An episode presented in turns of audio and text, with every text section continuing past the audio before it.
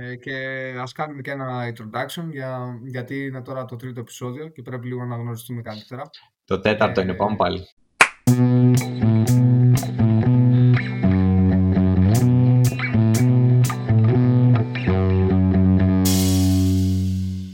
Εγώ θέλω να κάνω την εξής ερώτηση.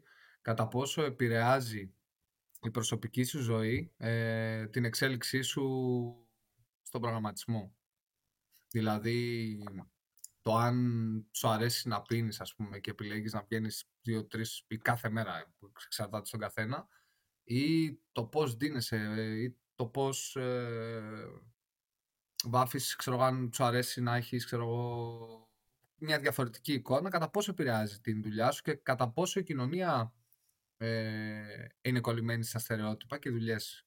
Εγώ νομίζω ότι η προσωπική ζωή δεν γίνεται να μην σε επηρεάσει οτιδήποτε. Εμένα με επηρεάζει πάρα πολύ. Δηλαδή, ε, ε τα πάντα. Ψυχολογία. Ναι. Δηλαδή, μια καλή μέρα, ξυπνάς και φάντος και κάτι έχει πάει καλά, έχεις πιο πολύ όρεξη για δουλειά, ίσον πιο καλή δουλειά, θα μπορούσε να πει κανείς. Ναι, και εγώ πιστεύω ότι γενικά πάνω κάτω είναι αλληλένδετα και δεν έχει να κάνει μόνο με τον προγραμματισμό, αλλά ότι ναι, μια καλή μέρα στη δουλειά θα είναι μια καλή μέρα γενικά κιόλας. Δηλαδή και το αντίθετο, άσχετα με την, ε, με την, με την προσωπική ζωή. Αλλά όσο πιο τακτοποιημένα σε εισαγωγικά έχεις τα πράγματα γύρω σου, θεωρώ ότι τόσο πιο καλός και θετικός είσαι και στον επαγγελματικό τομέα.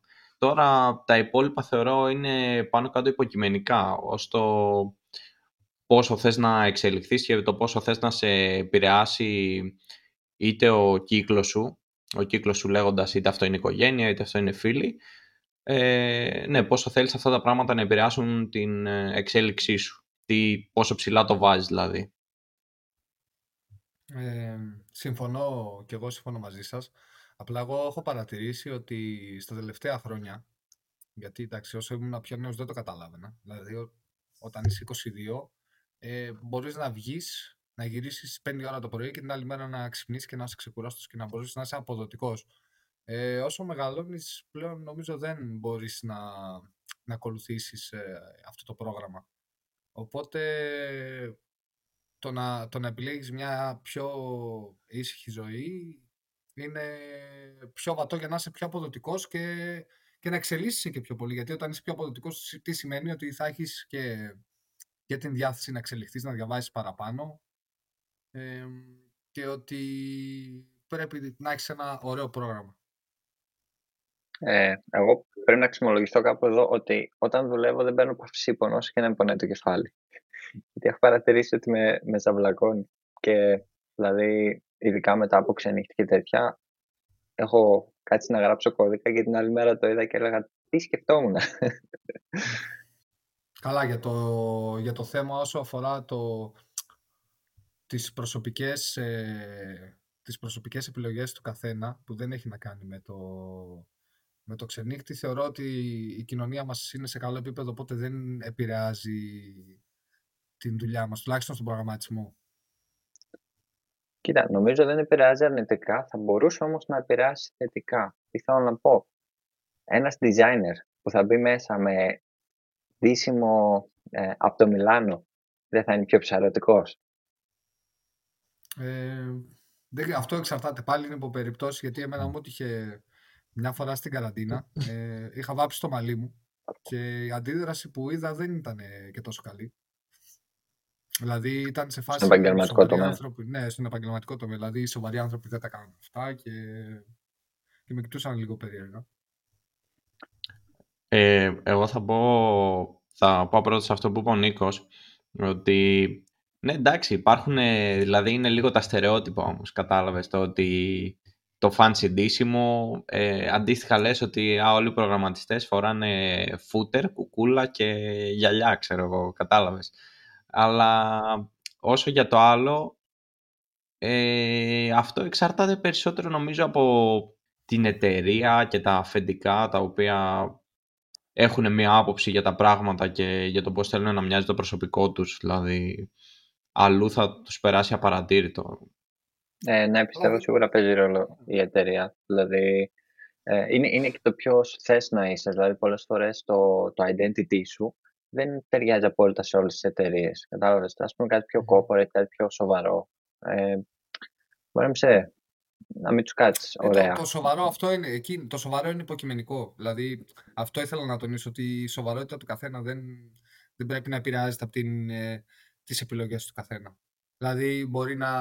Εντάξει, εσύ είπα να πίνεις κάθε μέρα. Προφανώς αυτό στην εταιρεία θα φανεί. Αλλά το να, το να πιείς και να ξενυχτείς μια φορά αν εσύ είσαι σωστός στη δουλειά σου και πας την ώρα σου και είσαι αποδοτικός, δεν το νοιάζει τον άλλο. Δηλαδή, προσωπική μου άποψη είναι ναι, εφόσον είσαι καλός και αποδοτικός.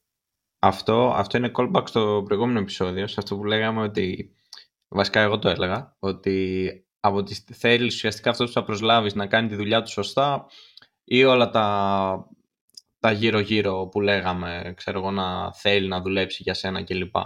Ε, νομίζω ότι πάλι καταλήγουμε στο ότι στο τέλος της ημέρας θες να κάνει τη δουλειά του σωστά. Εννοείται να μην επηρεάζει το υπόλοιπο εργασιακό περιβάλλον, αλλά ναι, στο τέλος της ημέρας θέλεις να, θέλεις να είναι αποδοτικός. Κοίτα, γενικά μπορούν και πολλοί προσωπικοί λόγοι να σε, να σε κάνουν να μην είσαι φρέσκος στη δουλειά ή να σου χαθεί όρεξη για δουλειά, έτσι, γιατί κανείς δεν ξέρει ποια είναι τα προσωπικά σου προβλήματα, τι αντιμετωπίζεις όταν γυρνάς στο σπίτι και τέτοια. Ναι, τώρα άμα είναι καθαρά ξενυχτή ποτό ή δεν ξέρω. Ε, δεν νομίζω. Δεν, δεν νομίζω καν να το παρατηρεί κανείς να πω την αλήθεια. Δηλαδή, άμα όπως λες είσαι κάθε μέρα στην ώρα σου στο, στο γραφείο, μπορείς και να μην κοιμάσαι καθόλου. Όσα αυτά που γράφεις, όσο κάνεις σωστά τη δουλειά σου. Λοιπόν, εγώ είχα ένα θέμα. Είχε γίνει, είχε γίνει ένας ντόρος στον τομέα του design όταν αγόρασε η Adobe ε, το Figma. Το Figma είναι, ας πούμε, ήταν ό,τι πιο fresh, ας πούμε, το τελευταίο καιρό όσον αφορά ο σχεδιασμό UI και πολλά άτομα άφησαν τα προηγούμενα προγράμματα που χρησιμοποιούσαν γι' αυτό. Ωραία. Η Adobe αγόρασε αυτό το πρόγραμμα και όλοι βγήκανε από YouTubers που ακολουθώ μέχρι creators στο Twitter, στο LinkedIn παντού ε, και πολλοί ε, γράφανε του τύπου ήρθε το τέλος και πολλά πράγματα, ξέρω εγώ, άσχημα, ότι θα αρχίσουν τα subscription που έχει η Adobe και θα το χαλάσει κλπ. κλπ. Και εγώ να πω σε αυτό το σημείο πίστευα το ίδιο. Έχοντας περάσει καιρός από τότε, μόνο καλύτερο το έχω δει να γίνεται και προφανώς ξέρω να κάνω καλή διαχείριση και δεν θα καταστρέφανε έτσι απλά το app. Θέλω να ρωτήσω όμως για εσάς, ποια ήταν, είχατε κάποια huge αλλαγή σε κάτι το οποίο το χρησιμοποιούσατε καιρό και είτε μπορεί να φοβόσασταν μην έρθει ότι ήρθε κάτι καινούριο και ότι θα χρειαστεί να αλλάξετε το workflow σας ή κάποια μεγάλη αλλαγή που τη θυμάστε και μπορεί να σας επηρέασε στο επαγγελματικό κομμάτι από κάποιο app; Η μόνη έτσι huge αλλαγή που, που έγινε, αλλά πάλι δεν φοβόσουν γιατί δεν άλλαξε η εταιρεία, δεν άλλαξε το πρόγραμμα εταιρεία, ήταν ότι από AngularJS πήγε στην Angular, που παρόλο που ήταν κάτι παρόμοιο, ήταν τεράστιες αλλαγές. Για εξήγησε λίγο, γιατί δεν το έχω καθόλου στο νόμο τι συνέβη. Ε, απλά από AngularJS έγινε deprecated, σταμάτησε να υποστηρίζεται ε, και ναι. αναγκαστικά όλοι οι developers έπρεπε να, τα καινούργια project να τα φτιάξουν σε Angular. Και η διαφορά... Που ήταν μεγάλη, ήταν, ήταν ε, τελείως το, το structure, ε, ακόμα και τα, ο τρόπος που έγραφες άλλαξε. Ναι. Δηλαδή, ας πούμε, η NGIF, αν θυμάμαι καλά, είχε NG, παύλα if και έγινε αστεράκι NGIF, ας πούμε. Α, κατάλαβα, κατάλαβα. Τώρα βλέπω ε... μικρή αλλαγή, αλλά όταν κάποιο πράγμα είναι τόσο... το χρησιμοποιείς συχνά, δεν το αλλάζεις, δεν το κάνεις στο user αυτό, αλλά τα, τα αλλάξαν όλα, δεν είναι. Ε, κοίτα, εγώ, εγώ που έγραφα Angular 1, Angular 1 έμαθα τι θα πει framework μετά από jQuery και τέτοια. Ναι, μετά όταν βγήκε Angular 2, τα άλλαξαν όλα. Δεν έμοιαζε καν το, το ένα framework με το άλλο. Και κάπου εκεί σταμάτησα να ακολουθώ και Angular. Δηλαδή βρήκα μετά Vue.js που έμοιαζε με την Angular 1 και συνέχισα εκεί. Το τσούρα με επηρέασε μπορούμε να πούμε. Εγώ τώρα αυτό με το Figma, Figma Adobe μου θύμισε πολύ όταν πήρε το GitHub η Microsoft. Και γενικά δηλαδή δεν φοβόμουν ιδιαίτερα. Τώρα δεν μπορείς να αμφισβητήσεις ότι μεγάλες εταιρείες ξέρουν να διαχειρίζονται ε, software development.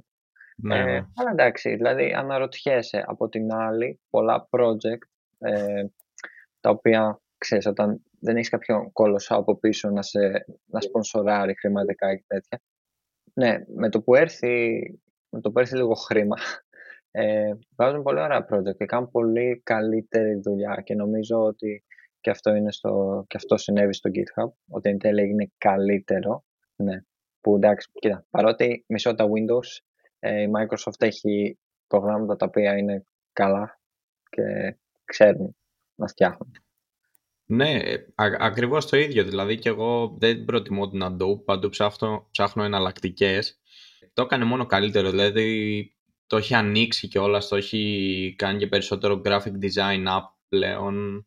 Ε, μόνο, μόνο καλύτερο δηλαδή το έχω δει. Είχα μια απορία, γιατί δεν μπορώ, δυσκολεύομαι να το καταλάβω. Για ποιο λόγο έχω δει search που είναι πολύ γρήγορα και έχω δει search που αργούν πάρα πολύ και αναρωτιόμουν, επειδή δεν έχω ασχοληθεί πάρα πολύ με το, με το backend, πόσο δύσκολο είναι δηλαδή να γίνει ένα search.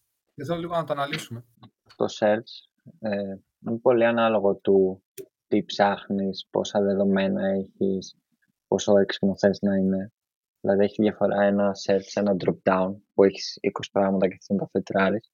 Ε, με ένα search που ξέρεις έχεις, ε, δεν ξέρω, κάποιο τρελό e-shop με εκατομμύρια προϊόντα. Εγώ γιατί το λέω, ήμουνα σε μια εφαρμογή πάρα πολύ μεγάλη και το search ήταν απελπιστικά κακό. Η εφαρμογή είναι πάρα πολύ γνωστή και πραγματικά όποιος μπορεί να φανταστεί, που εντάξει πολλές εφαρμογές υπάρχουν, ελληνική, ε, πατούσες ε, τέσσερα γράμματα και δεν σου φέρνει ό,τι να είναι. Τελείως ό,τι να είναι διαφορετικό.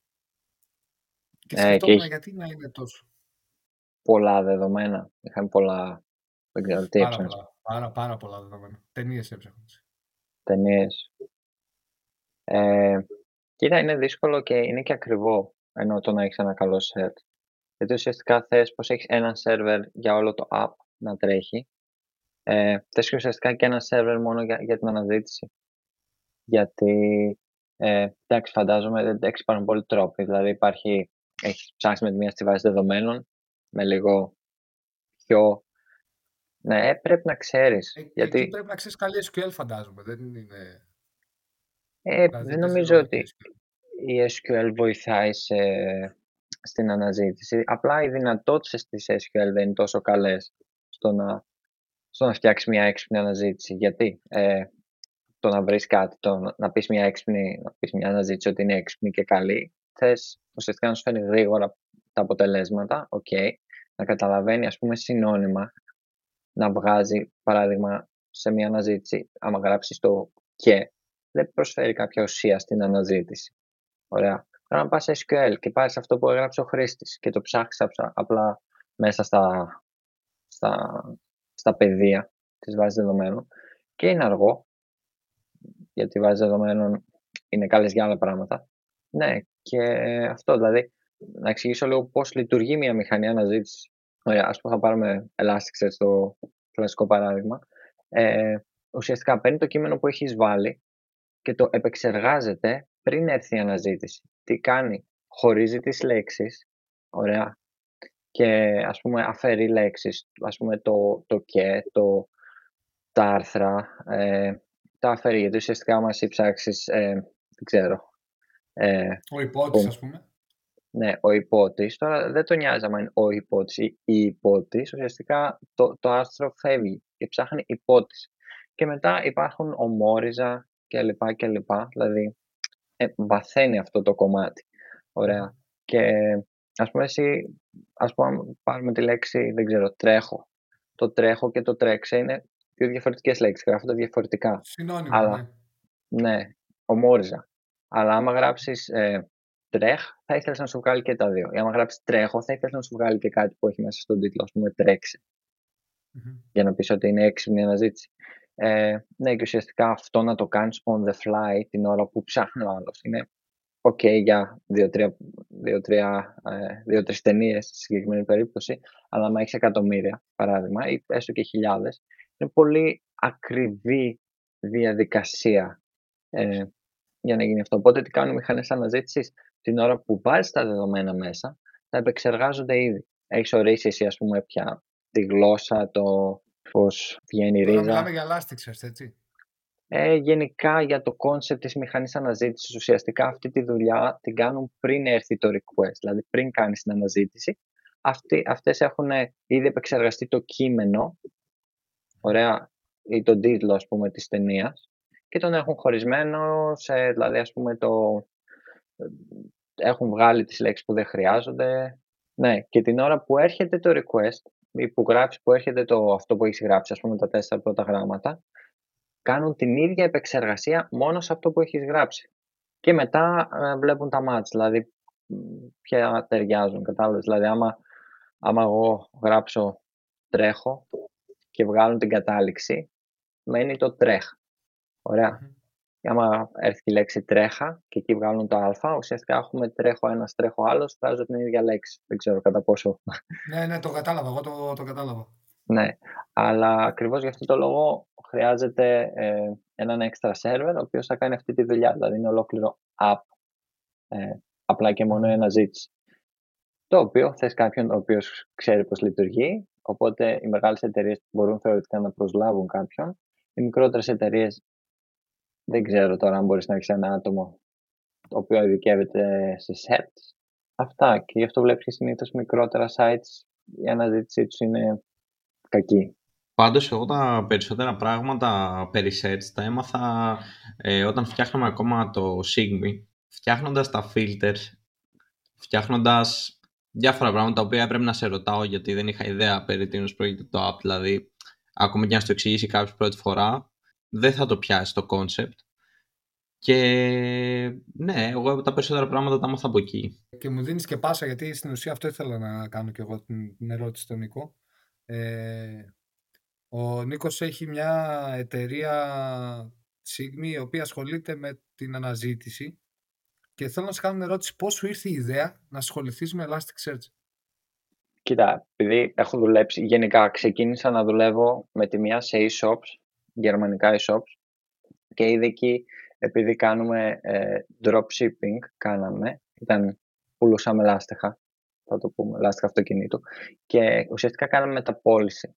Το θέμα είναι ότι είχαμε πάρα πολλά προϊόντα, 13.000, πάρα πολλά, okay, αλλά ήταν δύσκολο να τα διαχειριστείς στη βάση δεδομένων όταν ήθελες γρήγορα αποτελέσματα ή όταν ήθελες να κάνεις αναζήτηση ή για παράδειγμα όταν έρχονταν ένας χρήστης και έψαχνε μέγεθος από ένα λάστιχο συγκεκριμένο, ε, δεν ήθελες να του βγάλεις προτινόμενα λάστιχα τα οποία δεν ήταν στο ίδιο μέγεθος. Αυτά ήταν προβλήματα τα οποία όντα startup δεν μπορούσαμε να αντιμετωπίσουμε. Ε, και επειδή δεν είχαμε κανέναν ο οποίος να γνωρίζει τι σημαίνει αναζήτηση και πώς μπορούν να λυθούν αυτά τα πράγματα. Και ουσιαστικά δεν λειτουργούσαν τα defaults. Και κάπου εκεί σιγά σιγά άρχισα να μπαίνω στο μονοπάτι της ε, Elasticsearch, να μαθαίνω πώς χρησιμοποιείται, και πολύ γρήγορα κατάλαβα ότι ουσιαστικά έχει ό,τι χρειάζεσαι για να φτιάξεις μια καλή αναζήτηση. Απλά πρέπει να το μάθεις. Ναι, αλλά η ερώτηση πάνω σε αυτό είναι τι άλλοι στον κλάδο του search, τι άλλα πράγματα υπάρχουν. Υπάρχει Elasticsearch, τι άλλο υπάρχει και αν υπάρχει έτσι και πώς επέλεξες το Elasticsearch. Ε, Elasticsearch είναι open source, δηλαδή ουσιαστικά το παίρνεις, φτιάχνεις ό,τι θες.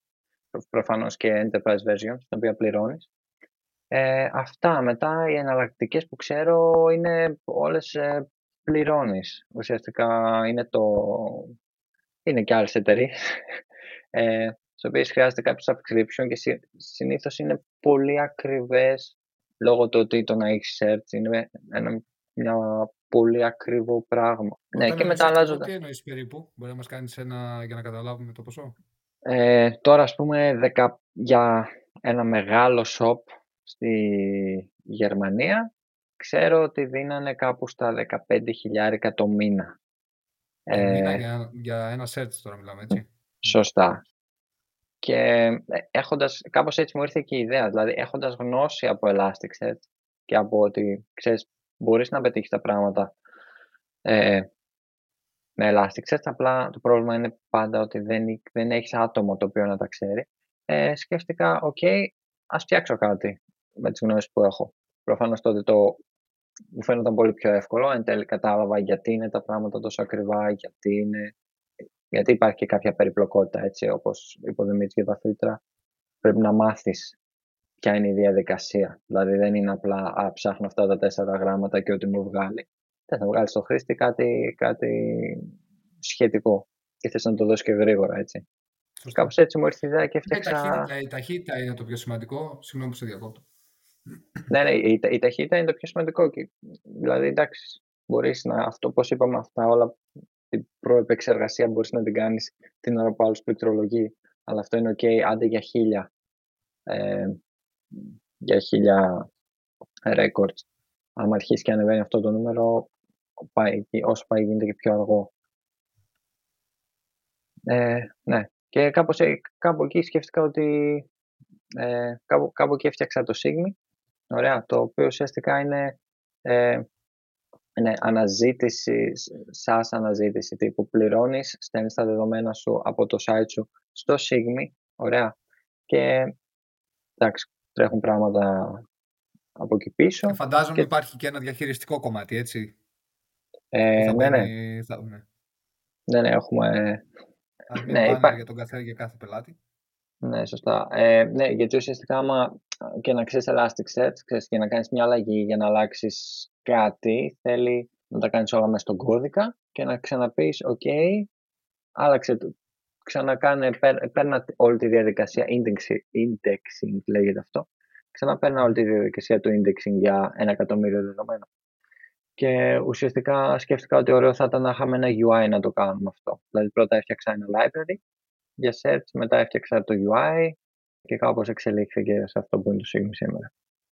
Ωραία. Έχω εγώ μια, μια ερώτηση στην καθημερινότητά μας, είτε ως designer είτε ως developer. Ε, γενικά, γκουγκλάρουμε πράγματα, ψάχνουμε πώς να κάνουμε πράγματα και βρίσκουμε απαντήσεις στο Stack Overflow και κάποιος έχει κάτσει και τις έχει γράψει αυτές τις απαντήσεις. Ωραία. Και θέλω λίγο να μου πείτε ποιες νομίζετε ότι είναι, ποιο είναι το motivation κάποιου να δώσει μια λύση που βρήκε για τον εαυτό του, δούλεψε, ok, ε, και να την ανεβάσει στο ίντερνετ, είτε να απαντήσει στο Stack Overflow για κάτι, είτε να γράψει κάποιο blog, ε, ναι, ώστε να έρθουμε μετά εγώ και εσείς και να, την, ε, και να τη χρησιμοποιήσουμε και να λύσουμε το δικό μας το πρόβλημα. Και αν έχετε κάνει ποτέ κάτι τέτοιο. Εγώ έχοντας ανεβάσει content στο Behance, ε, στο YouTube, ε, κυρίως αυτά τα μέσα, κατάλαβα ότι είναι δύσκολο να είσαι γενικά content creator. Δηλαδή, άλλο το να έχεις κάνει κάτι ε, για κάποια δουλειά σου, για κάποιο άλλο project και απλά να το κάνεις και share. Θέλω να πω, ας πούμε θα πω για μένα στο, στο Behance που είναι για designers να παίρνουν inspiration κάποιοι άλλοι. Και άλλο να το κάνεις αυστηρά για να βγάλεις content. Ε, δηλαδή έχω πιέσει κατά καιρούς τον εαυτό μου να βγάλω content, δηλαδή ε, είτε να γράφω κάποιο post στο LinkedIn, είτε να γράφω κάποιο post στο Twitter. Και ήταν πολύ πιο δύσκολο. Είτε να κάτσω να σχεδιάσω κάτι ε, αυστηρά για να πάρει views, ξέρω εγώ, είτε στο Dribble είτε στο LinkedIn.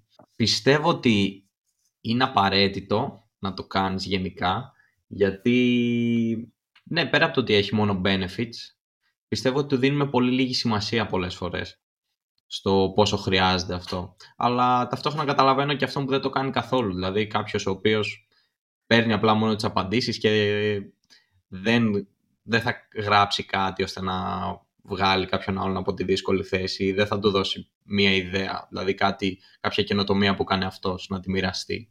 Και το motivation το δικό σου για να βγάλεις content ποιο ήταν; Ε, κοίταξε, πιστεύω ότι όσο δίνεις στην εκάστοτε πλατφόρμα τόσο σου δίνει και αυτή. Δηλαδή όσο πολλές φορές το σκέφτομαι ακριβώς έτσι ότι από τη στιγμή που έχω πάρει βοήθεια σαν designer από τις τάδε πλατφόρμες και πιστεύω ότι πλέον είμαι και στο επίπεδο που μπορώ να δώσω ε, μια μικρή βοήθεια και εγώ στην πλατφόρμα, δηλαδή με το content μου, ε, ότι είναι καλό να το κάνω. Ε, απ' την άλλη, πιστεύω ο λόγος ε, για τον οποίο πρέπει να το κάνουν περισσότεροι αυτό είναι κιόλας ε, αν θες να αποκτήσεις αναγνωρισιμότητα, έτσι. Δηλαδή, νομίζω ο πρώτος σκοπός των περισσότερων είναι να αποκτήσουν αναγνωρισιμότητα και όχι αυτό που προείπα. Ε, και αποκτώντας αναγνωρισιμότητα, ανεβαίνει το value σου νομίζω. Ανεβαίνει το value σου σαν ε, creator και σαν, ε, σαν επαγγελματίας. Τώρα, όσο αφορά τη δικιά μου άποψη, ε, θεωρώ ότι εξαρτάται. Και τι θέλω να πω, ότι καταρχάς αυτοί που ανεβάζουν κώδικα μας έχουν σώσει και το εξαρτάται πηγαίνει στο πόσο, πόσο γνωστό είναι ένα framework που χρησιμοποιείς. Δηλαδή στην Angular, οι περισσότερες ερωτήσεις που θα γίνουν έχουν απαντηθεί. Το, ε, στα πολύ περίπλοκα, είναι, η απάντηση είναι κάτι, εξαρτάται και πάλι. Δηλαδή, άμα είναι κάτι custom, δηλαδή άμα θες να κάνεις ε, κάτι unique, δεν μπορείς να το ανεβάσεις. Αλλά να βρεις μια απάντηση, ξέρω εγώ, ε, που είναι κάτι απλό, υπάρχει. Οπότε δεν μπορείς να ανεβάσεις. Τώρα σε framework που είναι καινούρια και θα έχει κάτι να ανεβάσεις, ανεβάζεις. Αλλά και πάλι και αυτό είναι πάρα πολύ λεπτό. Ε, γιατί όσο περνάνε τα χρόνια και βλέπω και πολλές απαντήσεις, δεν είναι και όλες σωστές. Μπορεί να, μπορεί να έχουν ένα-δύο like, αλλά άμα κάτι διαβάζει documentation, ο τρόπος δεν είναι σωστός. Οπότε και το να ανεβάζεις πάρα πολύ δεν είναι και πολύ καλό. Δηλαδή να ανεβάζεις όταν έχεις γνώση. Και όταν τη γνώση την υποστηρίζεις και με ένα documentation για να, για να καταλάβει κι άλλος. Εννοείς ότι δεν είναι ε, ότι δεν έχει πολύ νόημα να ανεβάσεις πράγματα που ήδη υπάρχουν δηλαδή; Εννοώ ότι πολλές φορές σε μια ερώτηση αν δεν ξέρεις την απάντηση σωστά, όχι απλά ότι παίζει και το ανεβάζω, να ξέρεις όλον το μηχανισμό, κάνει και κακό πολλές φορές ότι ανεβάζεις μια απάντηση. Μπορεί να παίξει, αλλά δεν είναι σωστή. Μπορεί να έχεις memory leak. Ναι. Κατάλαβες από ποια άποψη. Αλλά ότι, ότι ανεβάζεις και βοηθάς κάποιον είναι το θεμητό και πρέπει να το κάνουν όλοι. Εγώ προσωπικά δεν το έχω κάνει γιατί οι αναζητήσεις που κάνω στην, ε, στην Angular είναι πολύ καλυμμένος ο τομέας.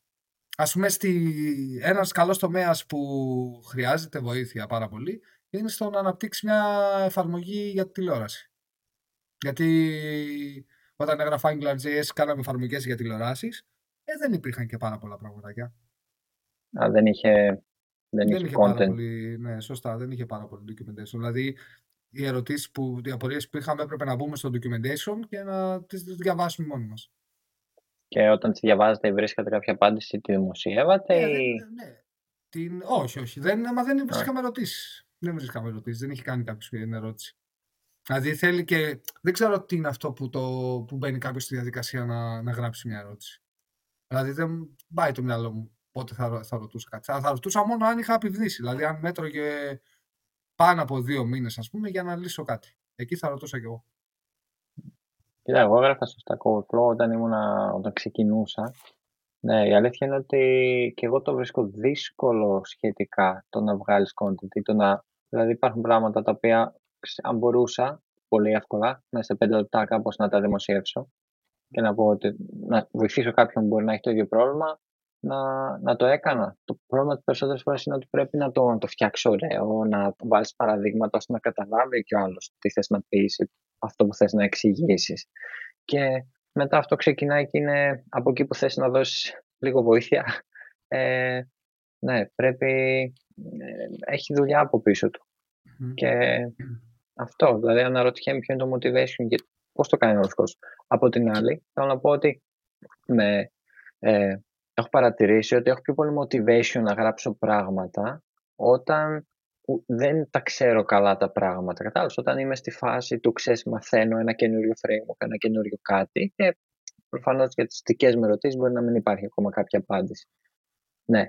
Μετά περνάει ο καιρός, πλέον το ξέρω, πλέον είμαι confident σε αυτά που θα έλεγα, αλλά μετά μου φαίνονται και εμένα αυτονόητα. Είμαι, είμαι σε φάση, ε, όλοι τα ξέρουν αυτά πλέον.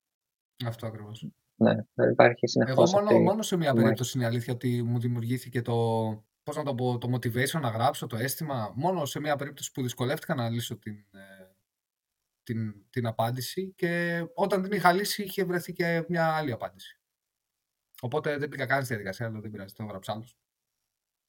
Ναι, απλά πολλές φορές αυτό που θεωρείς αυτονόητο για κάποιον άλλον δεν είναι ρε παιδί μου. Δηλαδή και όσο λέμε για το motivation, είναι ξεκάθαρα λίγο στο άτομο, δηλαδή το πόσο χρόνο θες να αφιερώσεις αυτό. Εγώ έχοντας δει πολλά, ε, δεν ξέρω, tutorials είτε στο YouTube είτε σε άλλες πλατφόρμες για πράγματα που έψαχνα να κάνω, ε, με έπιανε πολλές φορές το ότι γιατί δεν υπάρχει αυτό στα ελληνικά, ας πούμε, δηλαδή γιατί είναι και πιο κατανοητό και ναι, υπάρχουν άτομα που θέλουν να μάθουν τα πολύ βασικά τώρα και θέλουν να το δουν στα ελληνικά ε, και κάπως έτσι ξεκίνησα εγώ το κανάλι μου, ας πούμε, και να ανεβάζω content, αλλά το καταλαβαίνω ότι, δηλαδή, είχα φάσεις που γεννούσα πολύ πιο συχνά βίντεο και ανέβαζα και είχα φάσεις ε, που δεν ανέβαζα καθόλου και ναι, δηλαδή όλο αυτό έχει να κάνει με την όρεξή σου.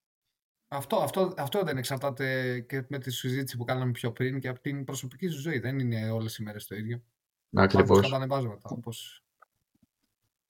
Και στις δουλειές μας πιστεύω είμαστε έτσι. Δηλαδή υπάρχει προσωπικά σε μένα, έχει τύχει να γράφω κώδικα, να μην είμαι καλά ψυχολογικά και μετά από μια εβδομάδα να πηγαίνω να βλέπω αυτό που έγραψα και έλεγα ποιος το έγραψε αυτό, είναι δυνατόν; Και βλέπω Κωνσταντίνος Φουλίτης και λέω μπράβο μου, συγχαρητήρια. Και το άλλαξα αμέσως. Όχι ότι ήταν κακό εννοώ, έτσι, μην το, το μπράβο. Και αυτά τα κουμπιούτερς μας έχουν φάει την πίσνα.